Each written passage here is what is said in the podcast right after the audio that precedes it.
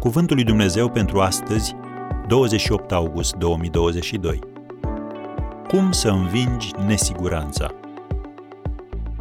Destoinicia noastră din potrivă vine de la Dumnezeu, care ne-a și făcut în stare să fim slujitori ai unui legământ nou. 2 Corinteni 3, versetele 5 și 6.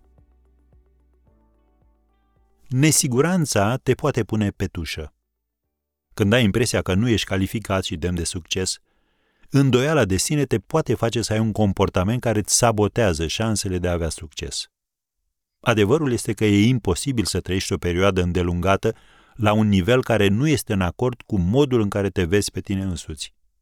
Și una dintre cele mai mari probleme cu nesiguranța constă în faptul că ți-e aproape imposibil să o depistezi, așa că nu te confrunți cu ea și nu o poți învinge. De ce este așa?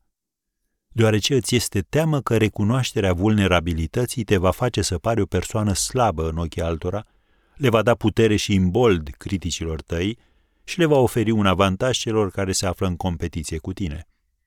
Nesiguranța te face să-i ții pe ceilalți la distanță. Înseamnă să trăiești fără sfatul și sprijinul persoanelor care te-ar putea ajuta să reușești. Concluzie, nu reușești să ai încredere în alții pentru că nu reușești să ai încredere în tine însuți.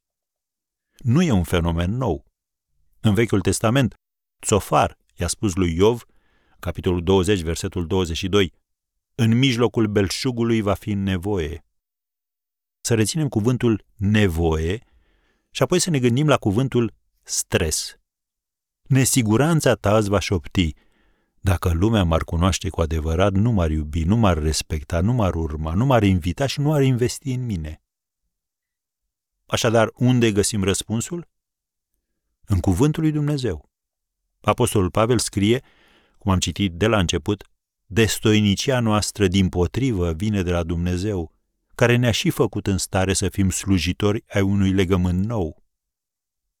Primul pas pe care l-ai de făcut pentru a învinge nesiguranța este să-ți găsești valoarea proprie în Dumnezeu și să înveți să te vezi prin ochii săi.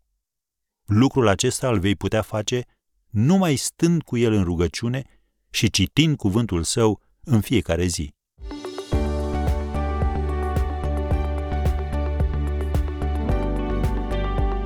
Ați ascultat Cuvântul lui Dumnezeu pentru astăzi, rubrica realizată în colaborare cu Fundația SER România.